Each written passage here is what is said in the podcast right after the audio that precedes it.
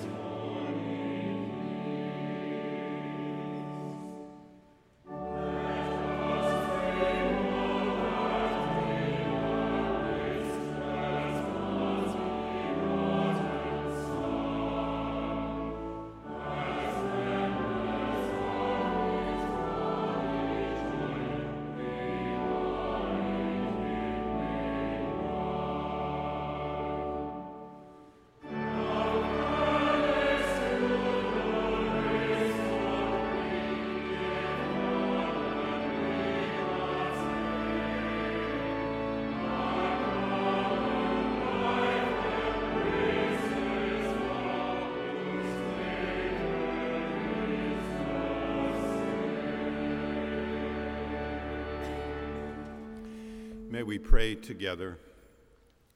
Keep, O Lord, your household, the church, in your steadfast faith and love, that through your grace we may proclaim your truth with boldness and minister your justice with compassion for the sake of our Savior Jesus Christ, who lives and reigns with you and the Holy Spirit, one God, now and forever. Amen. Please be seated. Well, beloved, today we, among other things, celebrate Father's Day. That is, we recognize our families of origin and happily honor those who have gone before us. We also recognize that within each and every family there are cha- challenges, opportunities for future success. And sometimes, morning and evening, there come moments when a little bit of pardon, a little bit of grace, a little bit of forgiveness are needed. And so we trust today. We trust in God's pardon and forgiveness. We trust in another, our neighbor's pardon and forgiveness. But sometimes there comes a moment, too, when we must find a way to pardon and forgive ourselves. As our choir sings with and for us our traditional Kyrie, may we bow in that spirit in a moment of confession and prayer. Let us pray.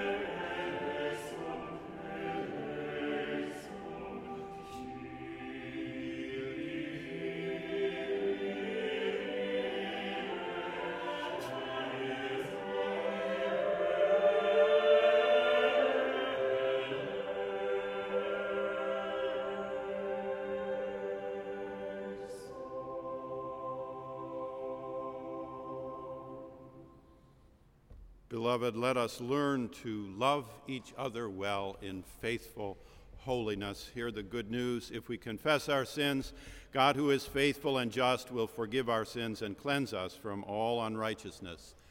Thanks be to God.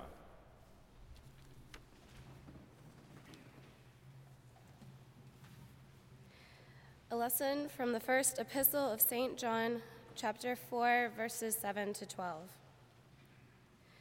Beloved, let us love one another because love is from God. Everyone who loves is born of God and knows God. Whoever does not love does not know God, for God is love. God's love was revealed among us in this way God sent God's only Son into the world so that we might live through him. In this love, not that we loved God, but that God loved us and sent God's Son to be the atoning sacrifice for our sins. Beloved, since God loved us so much, we also ought to love one another. No one has ever seen God. If we love one another, God lives in us, and God's love is perfected in us. The word of the Lord.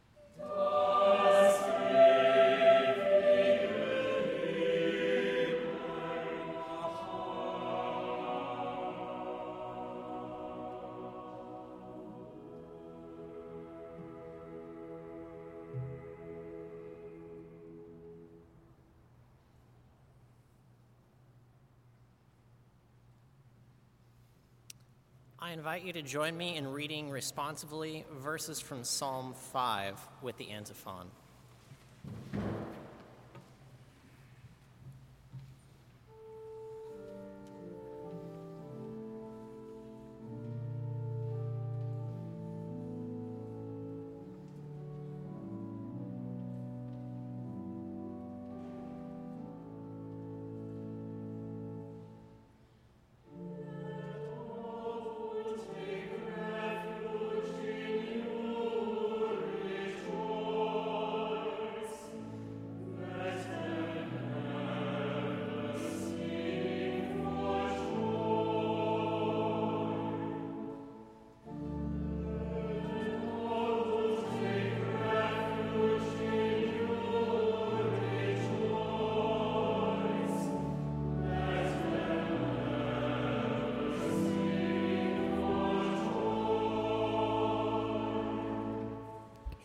Give ear to my words, O Lord, give heed to my sighing. Listen to the sound of my cry, my King and my God. For you I pray. O Lord, in the morning you hear my voice. In the morning I plead my case to you and watch. For you are not a God who delights in wickedness. Evil will not sojourn with you. The boastful will not stand before your eyes. You hate all evildoers. You destroy those who speak lies, but the Lord abhors the bloodthirsty and deceitful. But I, through the abundance of your steadfast love, will enter your house. I will bow down toward your holy temple in awe of you. Lead me, O Lord, in your righteousness because of my enemies. Make your way straight before me.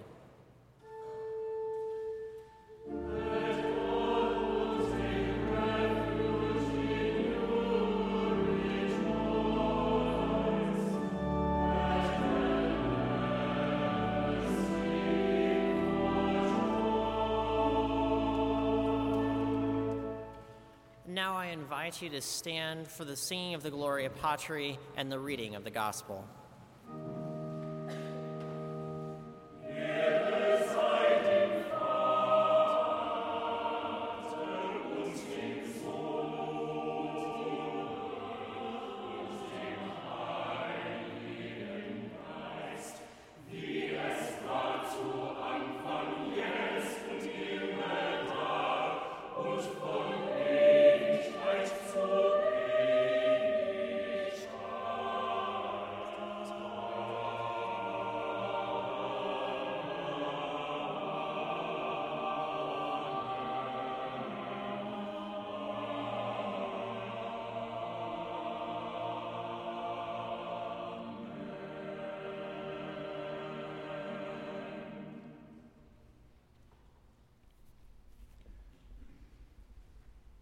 The Holy Gospel of our Lord Jesus Christ according to St. Luke, chapter 7, verse 36, through chapter 8, verse 3.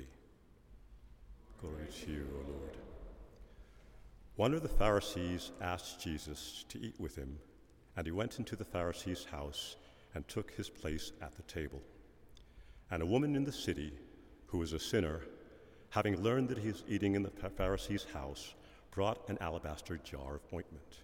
She stood behind him at his feet, weeping, and began to bathe his feet with her tears and to dry them with her hair. Then she continued kissing his feet and anointing them with the ointment. Now, when the Pharisee who had invited him saw it, he said to himself, If this man were a prophet, he would have known who and what kind of woman this is who is touching him, that she is a sinner. Jesus spoke up and said to him, Simon, I have something to say to you. Teacher, he replied, speak. A certain creditor had two debtors. One owed 500 denarii and the other 50. When they could not pay, he canceled the debts for both of them. Now, which of them will love him more? Simon answered, I suppose the one for whom he canceled the greater debt. And Jesus said to him, You have judged rightly. Then turning toward the woman, he said to Simon, Do you see this woman? I entered your house. You gave me no water for my feet, but she has bathed my feet with her tears and dried them with her hair. You gave me no kiss, but from the time I came in, she has not stopped kissing my feet. You did not anoint my head with oil, but she has anointed my feet with ointment. Therefore, I tell you, her sins, which were many, have been forgiven. Hence, she has shown great love. But the one to whom little is forgiven loves little. Then he said to her, Your sins are forgiven. But those who were at the table with him began to say among themselves, Who is this who even forgives sins? And he said to the woman, Your faith has saved you. Go in peace. Soon afterwards, he went on through cities and villages, proclaiming and bringing the good news of the kingdom of God. The twelve with him, the twelve were with him, as well as some women who had been cured of evil spirits and infirmities. Mary, called Magdalene, from whom seven demons had gone out, and Joanna, the wife of Herod's steward Chuza, and Susanna, and many others who provided for them out of their resources. The Gospel of the Lord. Praise to you, Lord Christ.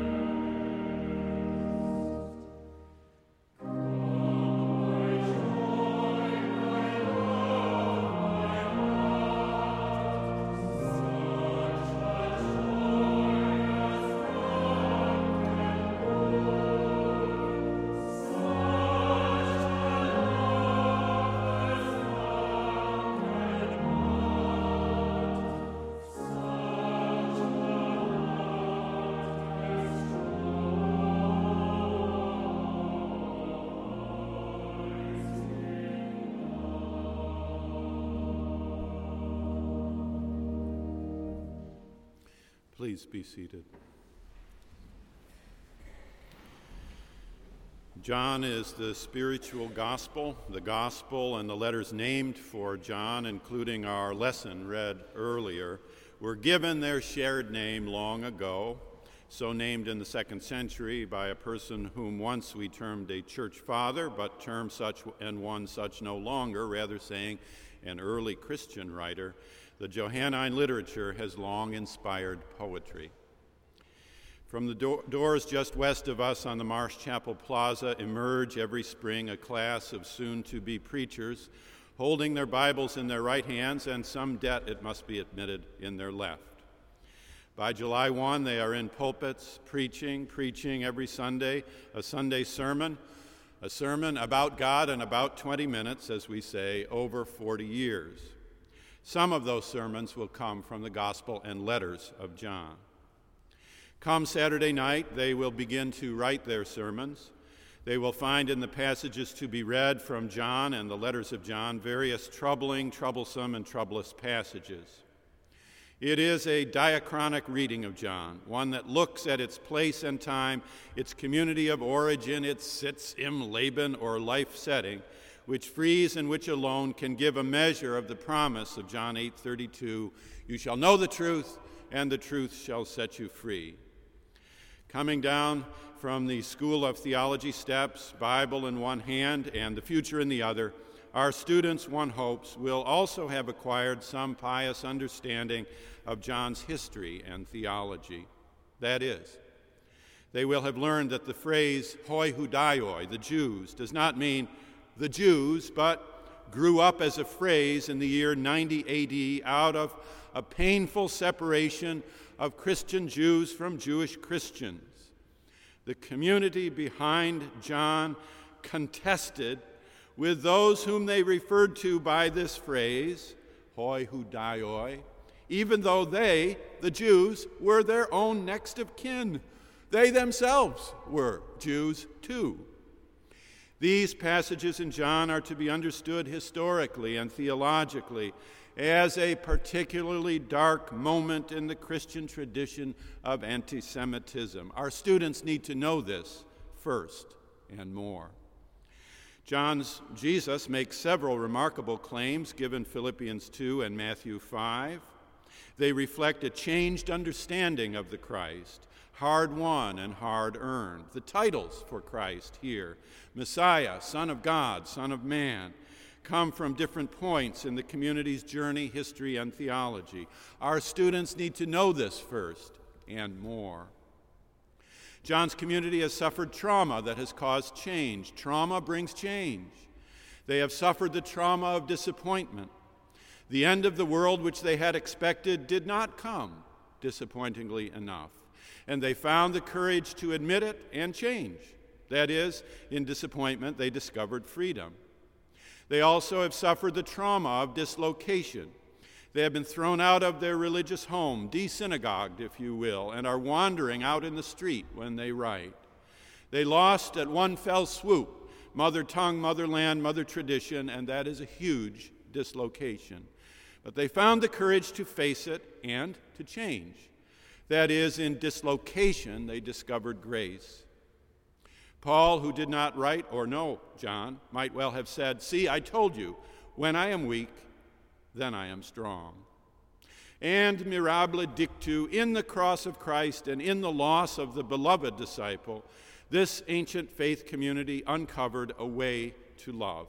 Our students need to know this first and more history and theology.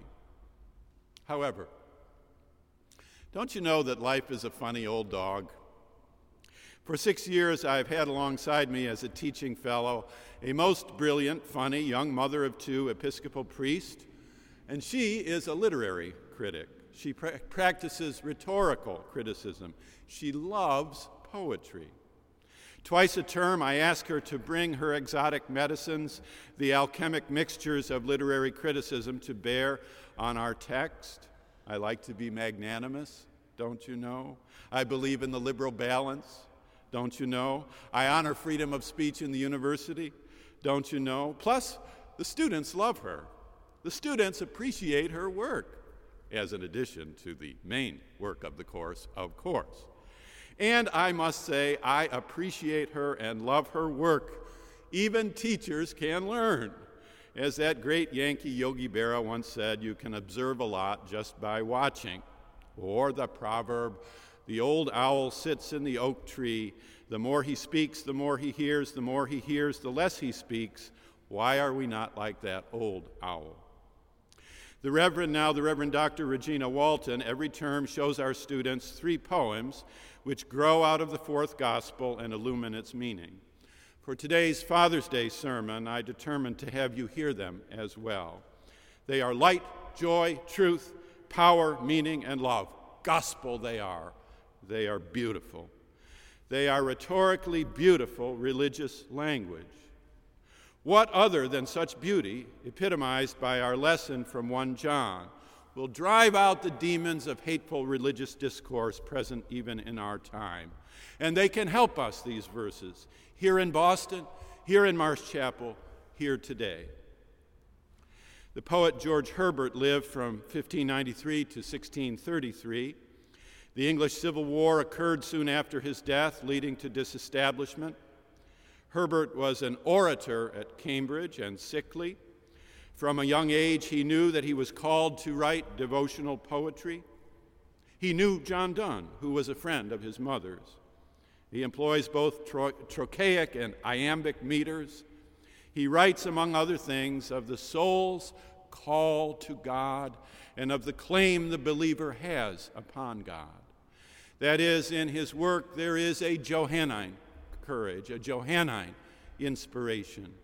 You know the phrase, love made me welcome, but my soul drew back.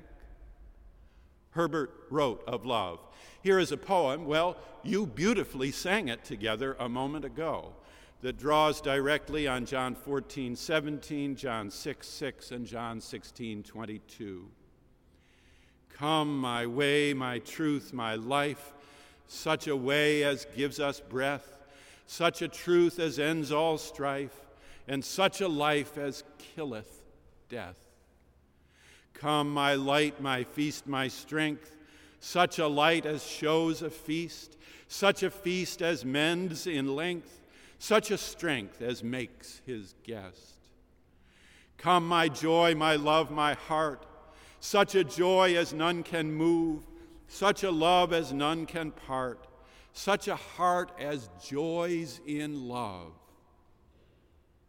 Such a heart as joys in love. As a pastor in this community, Marsh Chapel, I have the privilege of seeing women and men struggling to live in faith and doing so by inspiration.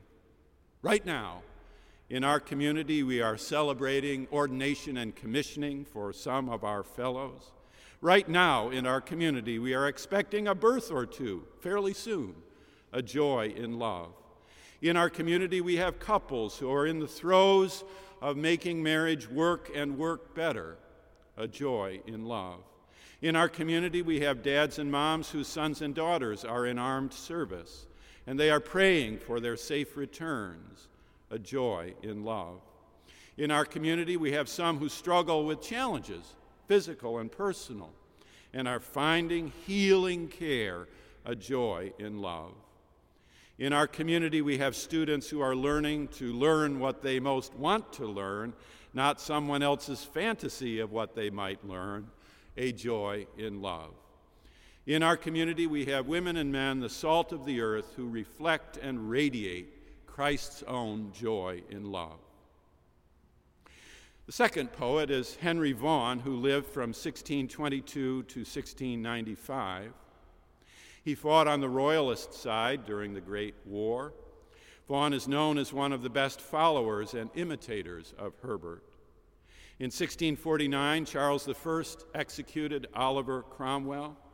The Church of England was disestablished and the Book of Common Prayer was outlawed. The king was understood to be anointed by God. Incidentally, Vaughan's brother was an alchemist. Vaughan lived during a dark time, and his poetry evokes his time. He recalls the great pseudo Dionysius and the cloud of unknowing. He celebrates night and the darkness of God in a way that I believe connects truly to you and your time as well. It is no accident that he bases his poem on Nicodemus at night, John 3 2 and following. Here are verses from this wondrous work. Through that pure virgin shrine, that sacred veil drawn o'er thy glorious noon, that men might look and live as glowworms shine and face the moon Wise Nicodemus saw such light as made him know his God by night. Most blessed believer he, who in that land of darkness and blind eyes, thy long expected healing wings could see when thou didst rise, and what can never more be done, did at midnight speak with the sun. Oh, who will tell me where he found thee at that dead and silent hour? What hallowed solitary ground did bear so rare a flower? Within whose sacred leaves did lie the fullness of the deity. Dear night, this world's defeat, the stop to busy souls, cares check and curb, the days of spirits, my soul's calm retreat which none disturb, Christ's progress and his prayer time, the hours to which high heaven doth chime. Were all my loud, evil days calm and unhaunted as this thy dark tent, whose peace but by some angel's wing or voice is seldom rent, then I in heaven all the long year would keep and never wander here. But living where the sun doth all things wake, and where all mix and tire themselves and others, I consent and run to every mire, and by this world's guiding light, err more than I can do by night. There is in God, some say, a deep but dazzling darkness. As men here say it is late and dusky because they see not all clear. Oh, for that night where I in him might live invisible and dim. Nicodemus, like the beloved disciple, like the Paraclete, like the Logos, like the Judeans, helps form a bridge from the community of faith to the community of life, from religion to culture, from church to world, and back. Most blessed believer, he who in that land of darkness and blind eyes thy long expected healing wings could see. At Marsh Chapel, we yearn for a faith amenable to culture and a culture amenable to faith. We desire such not because it is immediately present or likely with ease in our time to arise. It is not, and it will not. But as Vaclav Havel said, I hope for the good, not because it will necessarily succeed, but because it is right and true. When the faith you personally cherish walks by night without fear across this whole great land, and when the culture you inhabit visits the community of faith without fear by night or day, that is, when Jesus and Nicodemus embrace, then a bit of heaven has come to earth. For example, when the beauty, beauty of the people and voices of the Marsh Chapel Choir, who embody salt and light, find purchase in a great hall with a culturally iconic rock and roll band, not, by the way, particularly otherwise known for re- religious observance, at least to now, then you have an apocalyptic moment a place of faith amenable to culture and culture amenable to faith. You will not be surprised, many of you, by the choice for our third poet. The poet T.S. Eliot was born in America, yet lived most of his life in England until his death in 1965. He was the greatest poet of his age and one of the greatest of any age. While our generation does not cling to him as did an earlier one, and this itself is a pity, nonetheless he touches us too. To him we owe the rediscovery of the metaphysical poets. Eliot found God's presence in God's absence. Like Herbert's mature claim upon God, like Vaughan's love of night, Eliot's presence and absence seems strikingly co- close to the best spirit of our own age. I dedicate this reading to my dear dad who died three years ago, he an authentic lover of the Word. This poem owes much to John 1 1. If the lost word is lost, if the spent word is spent, if the unheard, unspoken word is unspoken, unheard, still is the unspoken word, the word, unheard, the word without a word, the word within the world and for the world. And the light shone in the darkness, and against the word, the unstilled world, still world, about the center of the silent word. The word within the world and for the world. This summer, starting next week with Ms. Jessica Chica, you will hear voices from our strongest sister pulpits in Methodism in the North. Asbury First in Rochester, New York, Christ Church UMC in New York City, Foundry Church in the nation's capital, Washington, D.C., and our own voices from, from Marsh Chapel in Boston. Of all the seven National Preacher Summer Series we have now offered, I am most glad for this one for many reasons, but let me mention here and now just one. In Methodism, over more than 200 years, our pulpits historically have led the way. Wesley, Asbury, Cartwright, Shaw, Sockman, Tittle, all have led the way. Now, in our time of ecclesiological, denominational fragmentation, much farther advanced than most realize. We shall need to rely not so heavenly, heavily, certainly not exclusively, on the superintending voices, important as they are but on the deeper streams of mercy, still fed here and there by discrete communities of faith, healthy communities of faith, and by their pulpits. Wesley loved the Eastern Orthodox traditions, those of the patriarchies, not of the bishops of Rome and elsewhere. Not a bad memory for Father's Day. That is, the communities in the East led and lead Alexandria, Jerusalem, Antioch, Constantinople, all. We need to look to the East in this sense, to listen in the next decade first to the remaining vibrant pulpits.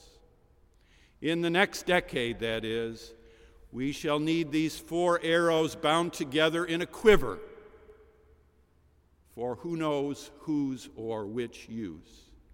Marsh, Christ, Foundry, Asbury. As we minister the word within the world and for the world. Superintending is rooted in 1 John but the vocal leadership, the spiritual leadership, the Spirit is rooted in the gospel of John. Have a great summer. Here are three poems, three moments of Johannine inspiration Herbert and Vaughan and Eliot. One for those in need, celebrating the one who joys in love. One for those at night, celebrating the one who marries faith and life one for those troubled by absence, celebrating the coming, the return of voice and word. Amen. Amen. Amen. Beloved, let us love one another.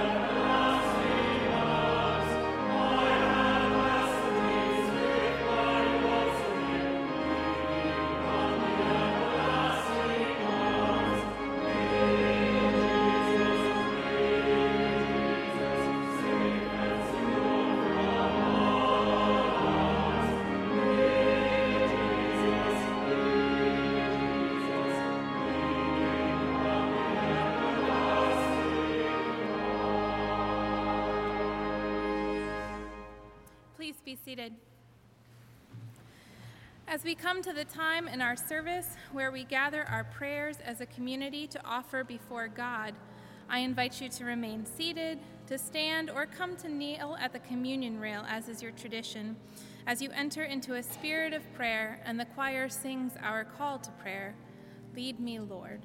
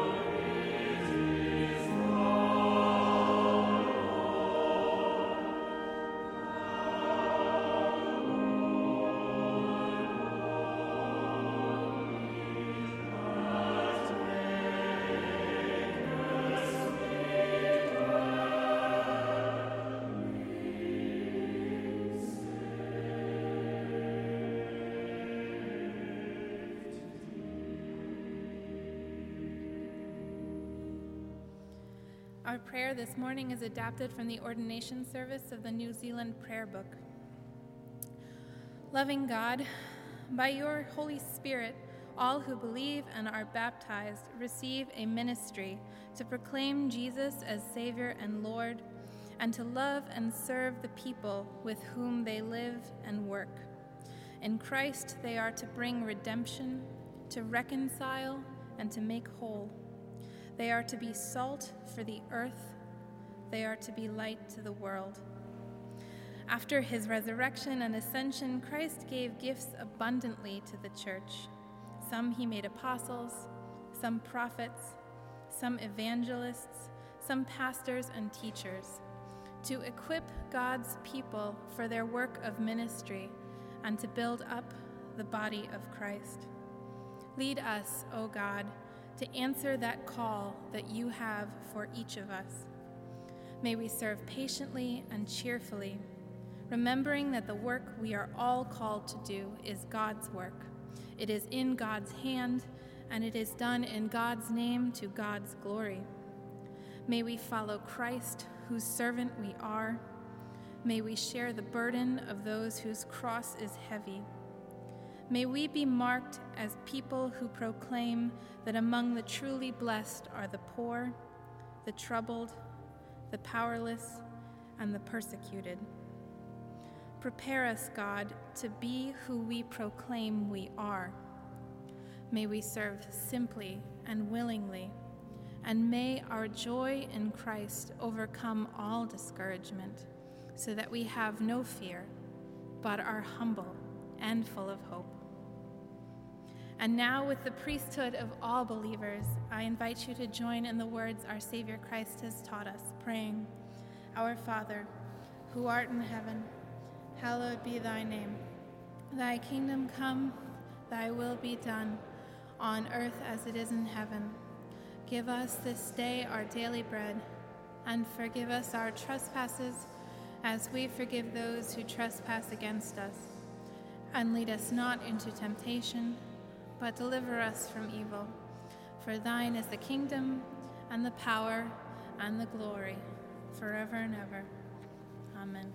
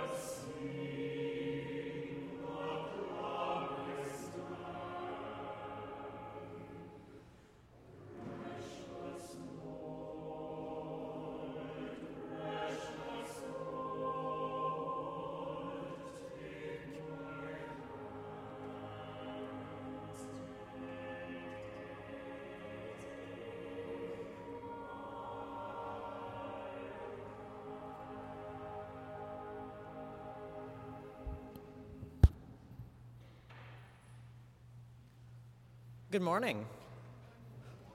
Welcome to Marsh Chapel.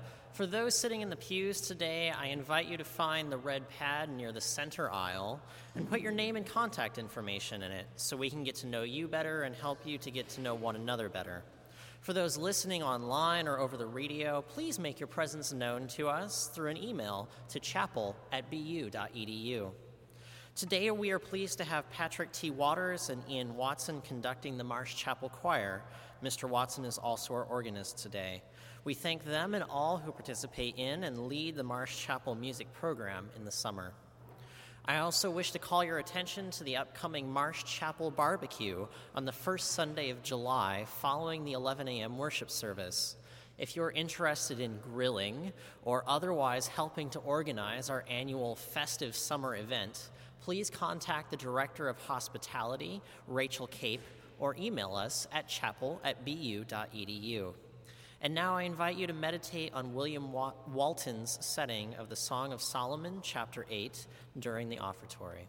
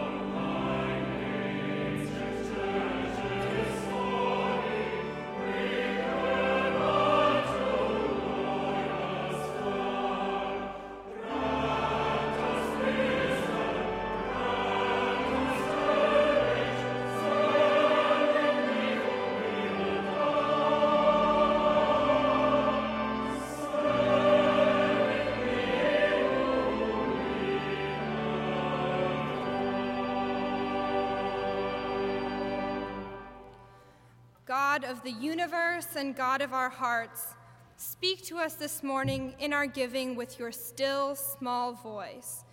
And remind us who we are, remind us whose we are, remind us why we have chosen to follow your Son, Jesus the Christ. As we share in this offering today, remind us that when we feel like we are the last ones left who have not turned from you, that we are not alone. What we do and what we give is multiplied with the compassion of others. Keep us faithful in that knowledge. We pray this in the name that is above all others, Jesus the Christ. Amen.